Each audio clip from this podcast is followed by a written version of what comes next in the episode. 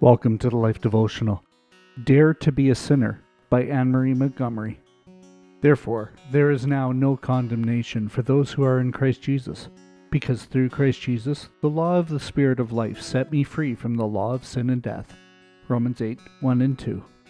In his book, Life Together, Dietrich Bonhoeffer says, In the presence of a Christian brother, I can dare to be a sinner what he meant by that is that Christian community offers us a safe place to acknowledge who we really are. Why would that be the case? According to Paul, we can dare to be the sinners we are because there is no condemnation for us in Christ Jesus.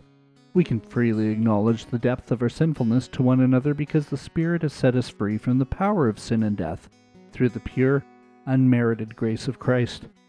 We can confess how far we are from perfection because our Father already sees us as perfect in Christ justified, glorified, fully conformed to the image of his Son through the Spirit's transformative power.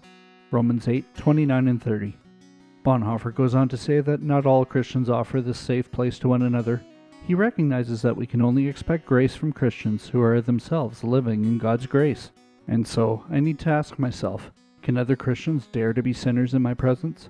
Am I offering my brothers and sisters a safe place, free from all condemnation? Do I offer them compassion, forgiveness, and restoration, no matter what sin they confess? If not, am I really living under God's amazing grace? We should no longer have to hide our daily need of grace because we have all received a perfect grace. A prayer for today.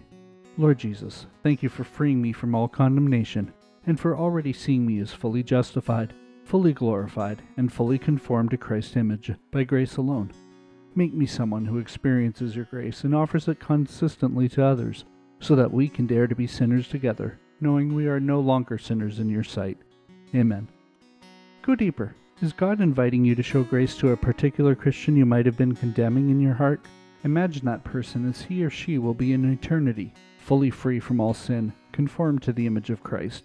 Then seek opportunities to be a channel of God's grace in that person's life.